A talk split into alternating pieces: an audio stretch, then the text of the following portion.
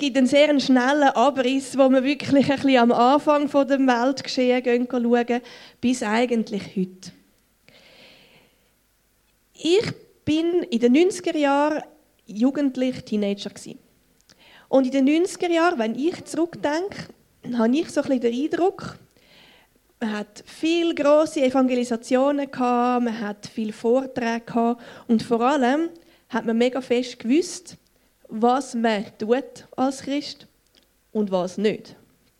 Für mich ist zum Beispiel ganz, ganz klar gewesen, als Jugendliche, ein Christ raucht nicht. Oder das Thema Musik ist extrem gewesen. Musik, welche Musik darf man dann hören? Welche Instrumente darf man dann spielen? Und es hat doch da und dort ganz klare Meinungen gegeben, das macht man nicht als Christ.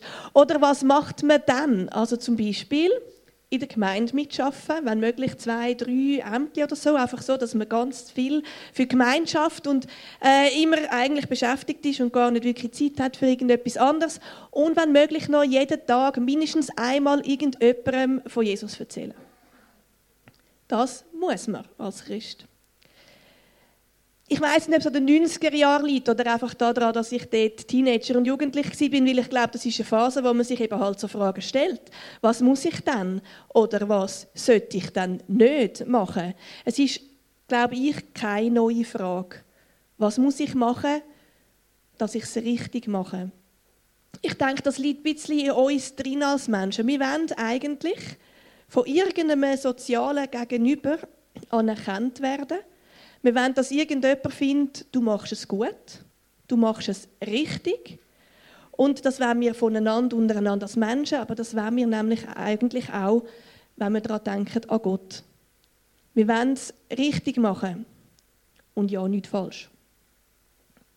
Ich habe gesagt, wir gehen ganz am Anfang, weil ganz am Anfang hat Gott die Welt gemacht und er selber hat gesagt, die Welt wo er sie gemacht hat, ist gut.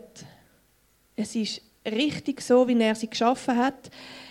Es ist gut so, wie er sie gemacht hat. Er hat Menschen gemacht und Menschen und Gott sind jeden Tag miteinander im Garten spazieren und haben miteinander geschwätzt, haben da einen Austausch gehabt und die Beziehung zwischen dem Mensch und Gott ist richtig gewesen. Es ist alles richtig und gut gewesen, so wie es eben hat müssen. Paradies ist eben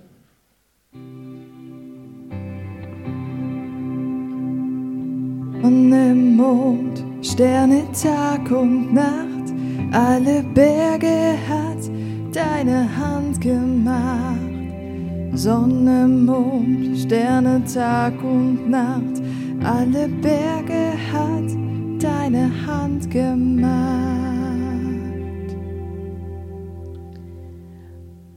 Alles ist gut Aber die meisten von uns werden es wissen.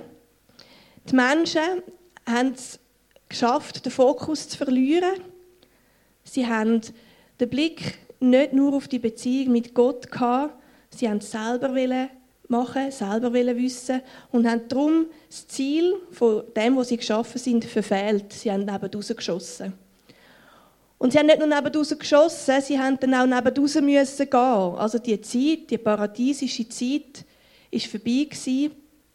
Sie sind aus dem Paradies raus gerührt worden und haben auf der Welt sich dann verbreitet und vermehrt.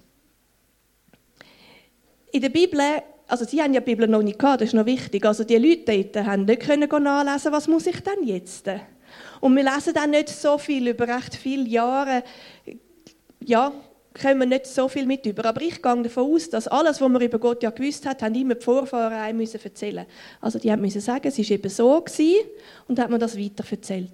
Und in den Menschen drin ist aber die Sehnsucht nach Gott und wir lesen dann vom Abraham, das ist ein Mensch der Sehnsucht hat nach Gott. Und der Abraham hat Gott ausgewählt und er hat mit ihm geredet. Weil Gott hat zu ganz einzelnen Menschen geredet damals und hat dem Abraham gesagt, hey Abraham, ich sehe, du suchst mich und ich sehe, du hörst auf mich und ich sage dir jetzt etwas. Du wohnst da in dieser Stadt, aber ich möchte, dass du gehst. Ich möchte, dass du deine, deine Entourage, also deinen ganzen Hausstand nimmst und gehst in ein Land, das ich dir wird zeigen Geh, Abraham, geh, mach dich auf den Weg. Geh, Abraham, geh, ich zeig dir neues Land.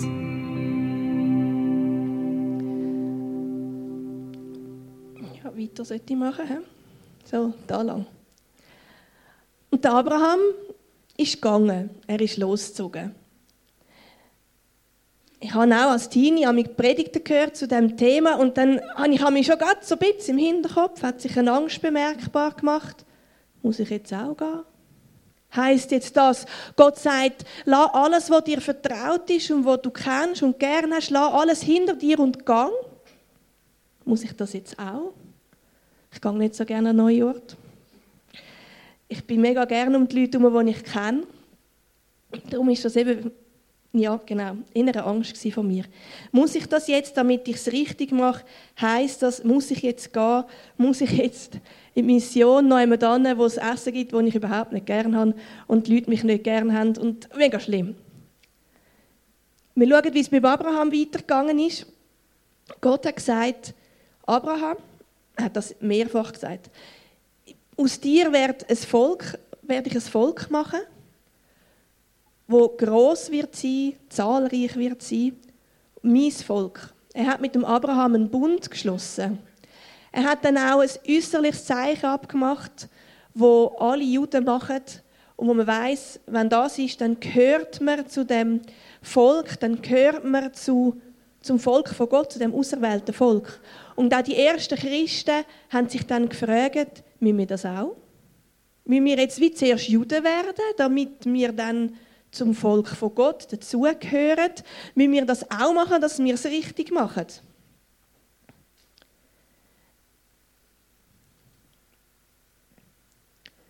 Das Volk ist gewachsen. Man liest dann sehr viel. Jetzt mache ich ganz einen weiten Sprung. Also weit. Wir gehen wieder in Zelt, in die Wüste. Es zieht sich ein bisschen durch, dass mit dem im Zelt wohnen. Ich ich hoffe wirklich nicht, das betrifft dann mich, dass ich das doch auch noch muss. Wir sehen, der Mose ist mit dem ganzen Volk, mit einem riesengroßen Volk, in der Wüste auf Wanderschaft. Sie sind von Ägypten gekommen und wollen jetzt in das verheißene Land, wo Gott dem Abraham schon zugesagt hat. Also sind sie unterwegs, Entschuldigung, ähm, in dieser Wüste. Und jetzt, und erst jetzt, gibt Gott dem Volk Gebot. Jetzt gibt es Regeln. Jetzt sagt Gott, also hört, ich sage jetzt, was ihr müsst und ich sage, was ihr nicht sollt. Ich gebe euch die zehn Gebote. Ich frage jetzt nicht ab, wer sie alle kann. Ähm, und an das müsst ihr euch halten. Jetzt könnt ihr mir sagen, endlich, endlich haben wir jetzt etwas, wo ich weiß, ah, okay, jetzt wenn ich das und das und das mache oder das und das eben nicht mache, dann mache ich es richtig, dann habe ich es erreicht, dann bin ich gut oder dann genüge ich, dann ist es in Ordnung. Ich habe etwas, wo ich mich daran halten kann. Gar nicht viel weiterhin in der Bibel sagt Gott am Mose dann auch noch, ich möchte, dass ich unter euch wohne. Ich möchte sichtbar Wohnung nehmen. Unter euch baut mir ein Zelt, ähm, Stiftshütte. Und er gibt mega genau vor, wie das muss aussehen muss. Und in dieser Stiftshütte drin kommt die Truhe mit diesen zehn Gebotstafeln. Und zwar in einen Bereich, wo abgetrennt wird mit einem Vorhang. Wir lesen zu dem Vorhang. Lass einen Vorhang weben aus violetter, purpurroter und karmesinroter Wolle und feinem Leinen, kunstvoll verziert mit Bildern von Cherubinen.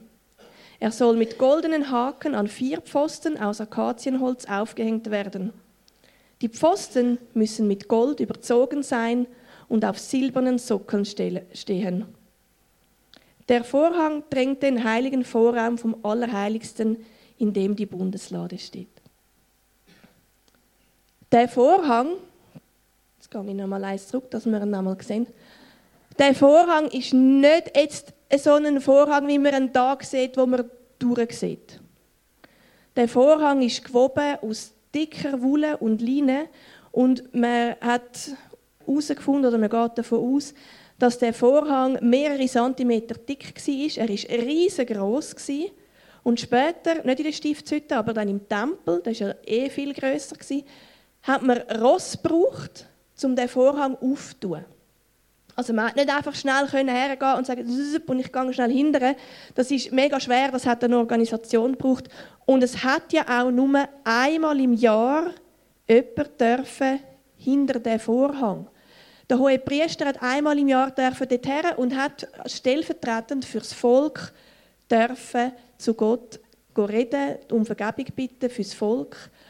Und dann ist wieder der Vorhang zu für ein ganzes Jahr.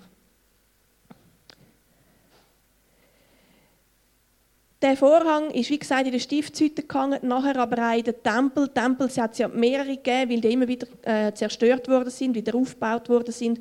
Und wo Jesus auf die Welt gekommen ist und gelebt hat in Israel, hat es auch einen Tempel gehabt und auch in dem Tempel ist der Vorhang gegangen, der schwere, dicke Vorhang, wo den Weg zum Allerheiligen trennt hat. Und auch zu der Zeit von Jesus haben die Leute aber unbedingt es richtig machen. Es war ihnen ein Anliegen. Das schließt sich jetzt aus dem, dass es mega viele Gesetzeslehrer gegeben hat. Es hat Pharisäer gegeben und Rabbis, also Lehrer, die durchs, Volk, durchs Land gezogen sind, Jünger um sich geschart haben und gelehrt haben. Das hat nicht nur Jesus gemacht, das haben auch andere gemacht. Und die Leute wollten wissen, was muss ich jetzt machen? Was ist jetzt richtig und was ist jetzt falsch? Und sie haben zugelassen und die Gesetzeslehrer haben ganz, ganz, ganz viele Auflagen gemacht, was man alles nicht darf. Vor allem, was man nicht darf. Auch was man muss. Aber man hat ganz vieles nicht dürfen machen. Und das Volk ist richtig, ich sage jetzt, gefangen gewesen in diesen vielen, vielen, vielen Regeln.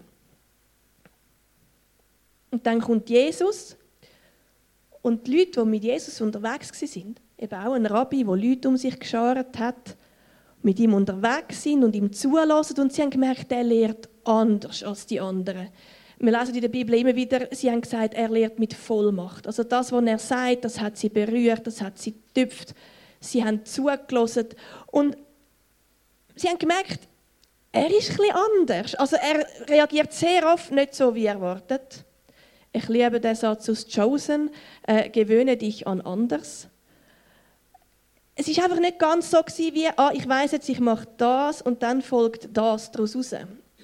Und dann hat es sicher einen Haufen gegeben, die gedacht haben, er kommt jetzt und sagt, ihr müsst das alles nicht und ich mache alles wieder gut und jetzt werde ich König und genau. Dann haltet Jesus eine Predigt. Er haltet die sogenannte Bergpredigt. Und in der Bergpredigt kommt er auf die Gebote zu sprechen und dann sagt er, ja, in der Zehn steht, ich nehme nur ein Beispiel, du sollst, sollst nicht töten. Ich meine, an das können wir uns alle halten, glaube ich jetzt mal. Ich hoffe, da innen hat sich bis jetzt alle das gehalten. Ähm, aber dann sagt Jesus, ich sage nicht nur, du sollst nicht töten, du sollst auch nicht schlecht über die, den anderen denken. Du sollst auch niemandem etwas Böses wünschen. Auch nicht dem, der jetzt vorne reingedrängelt hat auf der Autobahn. Oder auch nicht einem Arbeitskollegen, der einfach so doof ist, dass man es ja verstehen könnte. Niemandem. Und so hat er jedes einzelne Gebot, wo, wo Gott damals an Mose gegeben hat, hat Jesus verschärft. Er hat jedes einzelne Gebot so gemacht, dass es sehr schwierig wird. Man könnte sich dann fragen, warum hat es überhaupt Gesetze gegeben? Warum, warum hat es denn die Regeln gegeben? Im Römer 5,20 steht, und das Gesetz, es kam erst nachträglich hinzu, dass nachdem Abraham schon auserwählt worden ist, seine Aufgabe war es, die ganze Tragweite der Verfehlung deutlich werden zu lassen. Das hat der Paulus schreibt das schon über die zehn Gebote, die der Mose bekommen hat. Und Jesus macht sie der Bergprediger ja noch viel deutlicher. Das Gesetz, die Regeln, die da aufgeschrieben werden, die können wir nicht erfüllen. Und da steht es, für das sind sie genau da. Sie sind nicht da, dass wir einen Wahnsinnskrampf haben, von morgen früh bis zum Abend spät. Sie sind da, zum zu zeigen, du schaffst es nicht. Sie sind da, zum zu zeigen, niemand kann es. Egal wie gut du lebst und egal vor allem wie fest du dir Mühe gibst. Egal wie fest du dich abstrampelst und das Gefühl hast, ich muss es machen. Du schaffst es nicht. Niemand schafft es. Jesus hat aber am Anfang der Bergpredigt auch etwas gesagt. Und zwar hat er gesagt in Matthäus 5,17: Denkt nicht, ich sei gekommen, um das Gesetz oder die Propheten außer Kraft zu setzen. Ich bin nicht gekommen, außer Kraft zu setzen, sondern um zu erfüllen. Es haben sicher ganz viele Leute eben gehofft, dass jetzt von Jesus kommt, jetzt rührt er alles über den Haufen, er sagt, der Pharisäer böse und dann, genau, das ist er nicht. Er ist nicht gekommen, um es außer Kraft zu setzen, aber er ist gekommen, um zu erfüllen. Und erfüllen heisst ja, ich bekomme eine Aufgabe und ich erfülle sie. Also ich mache es. Das, was wir nicht können, hat Jesus gemacht. Er hat es können und er hat es gemacht. Er hat die Gesetze eingehalten, jedes einzelne, und zwar so verschärft, wie er es dir gesagt hat. Weil er Mensch und gleichzeitig Gott ist, hat er das können und hat das für uns gemacht. Und das feiern wir, oder dem gedenken wir an Karfreitag. Weil er ist gekreuzigt worden, er ist umgebracht worden, weil er der Einzige ist, der das für uns übernehmen kann. Und genau das hat er gemacht. Er hat es für uns gemacht. Und kurz bevor er gestorben ist am Kreuz, lesen wir in der Bibel, sagt Jesus selber oder schreit das raus, es ist vollbracht. Also jetzt ist es gemacht. Und im Tempel zerreißt der Vorhang im Tempel der mega dicke, schwere Vorhang, wo man nur mit Ross bewegen kann, wo nicht ein Mensch daran rütteln kann. Zerreißt den Vorhang und wir lesen in der Bibel, er zerreißt von oben nach unten. Er zerreißt von Gott zu uns Menschen. Er zerreißt, damit wir wieder dort durchgehen können. Und Jesus hat das schon vor Augen gehabt, als er am Kreuz war aber ja schon vorher, die Stunde vorher, wo er plagt worden ist, wo er verspottet worden ist, hat er das vor Augen gehabt, dass es vollbracht wird sein, wenn er stirbt. Er ist an dem Kreuz geblieben, obwohl er die Macht hatte, ja einfach sagen, nein, wisst ihr was? Also jetzt lange es gerade. Ich gehe. Er hat die Macht gehabt, aber er hat es nicht gemacht. Warum? Aus Liebe hat er es nicht gemacht, weil aus Liebe hat er gesagt, und ich trage es und nehme es auf mich. Wir hören jetzt ein Lied, wo das zum Ausdruck bringt.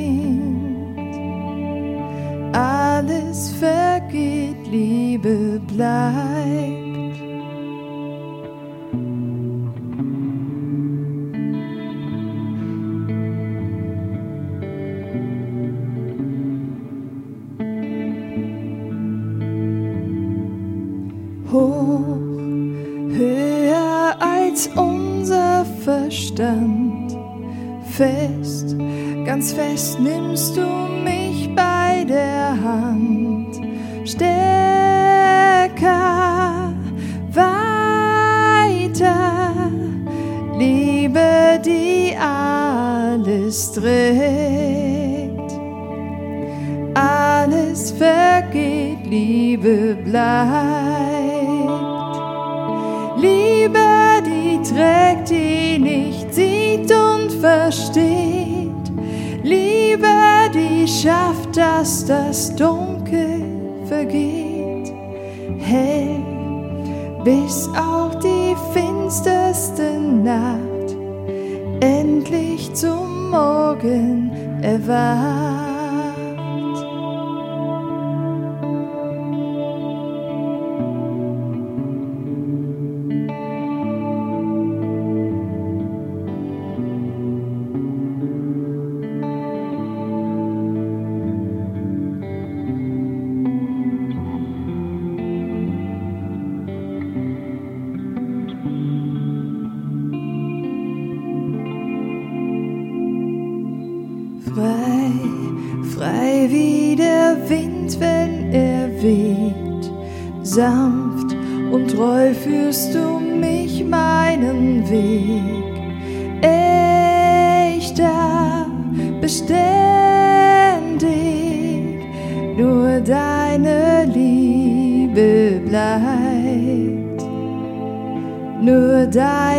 Liebe bleibt.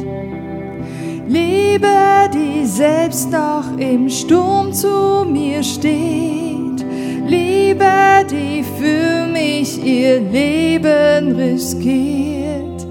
Heil, das auch im bittersten Leid stets deine Liebe bleibt. Wenn Liebe spricht, schweigt die Angst nichts löscht sie aus, allem hält sie stand. Liebe, die tief ins Verborgene sieht, alles vergeht, Liebe bleibt. Alles vergeht, Liebe bleibt. Alles vergeht. Liebe bleibt.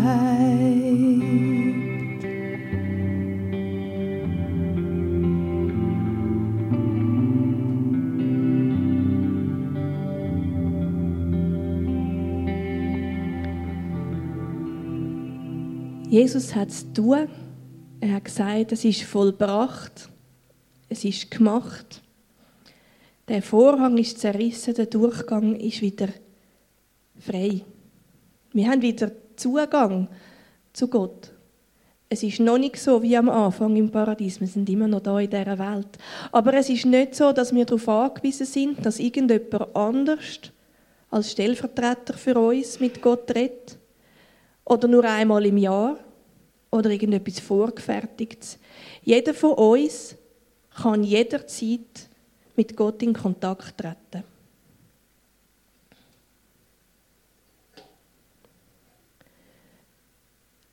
Und jetzt geht es darum, was machst jetzt du mit dem? Was mache ich mit dem? Weil es betrifft jeden Einzelnen ganz persönlich, es betrifft eben dich. Und die Frage ist, kannst du das annehmen? Kannst du annehmen, dass Jesus das gemacht hat? Dass er es erledigt hat für dich?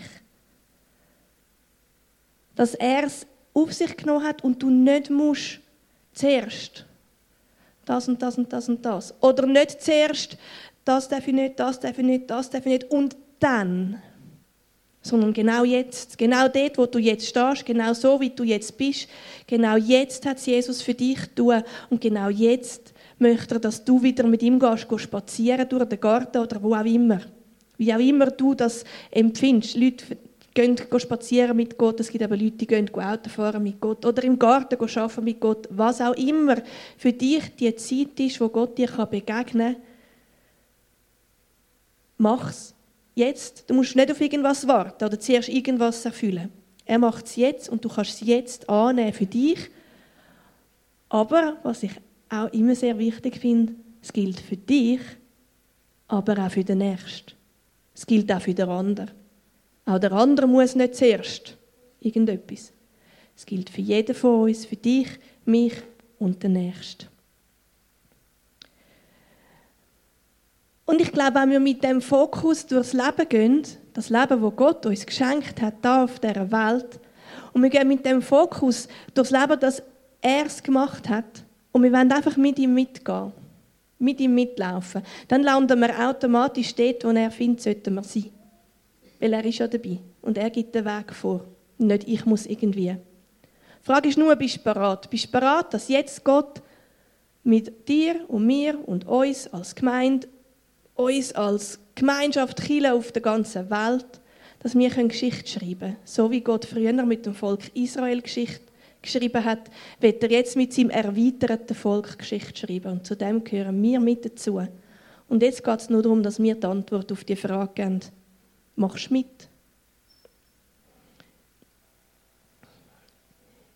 Im Römer Kapitel 4 ist das alles so ein bisschen zusammengefasst. Ähm, steht das alles drin, wo der Paulus schreibt, dass nach Rom, der, der Christen dort, der Judenchristen, aber auch der Christen, die aus fremden Völkern kommen.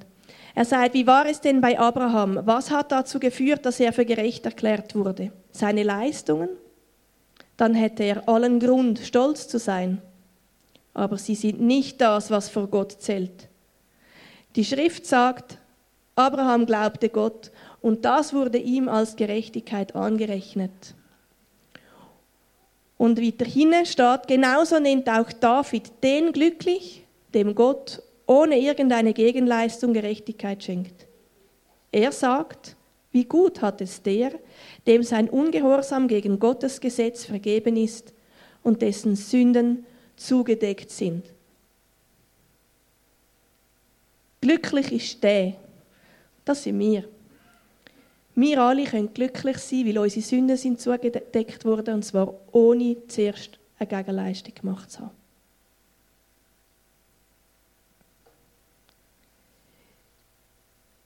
Wir hören jetzt nochmal ein bisschen Musik, wo ich euch einlade dazu, persönlich jetzt Gott Antwort zu geben auf das, was ihr gehört habt.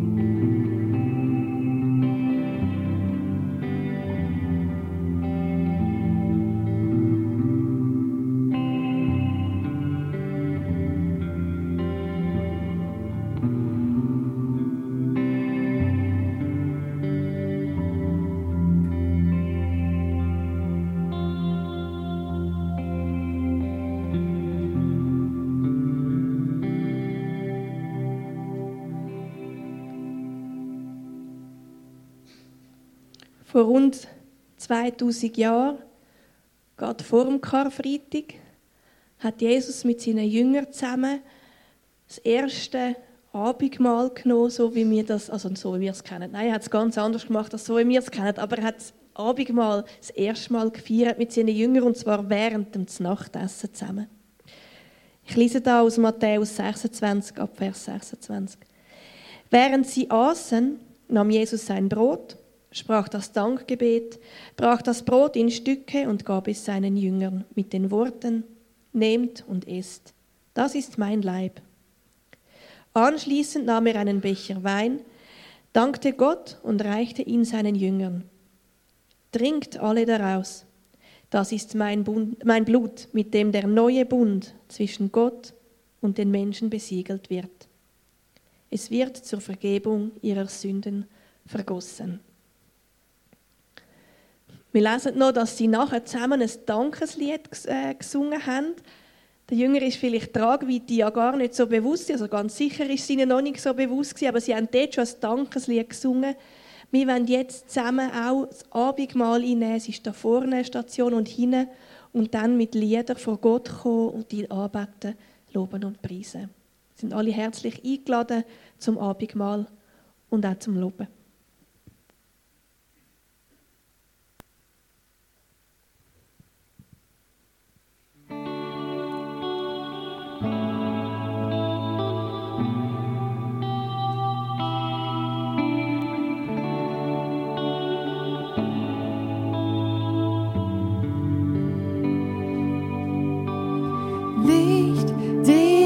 Welt durchstrahlt in unsere Nacht auf.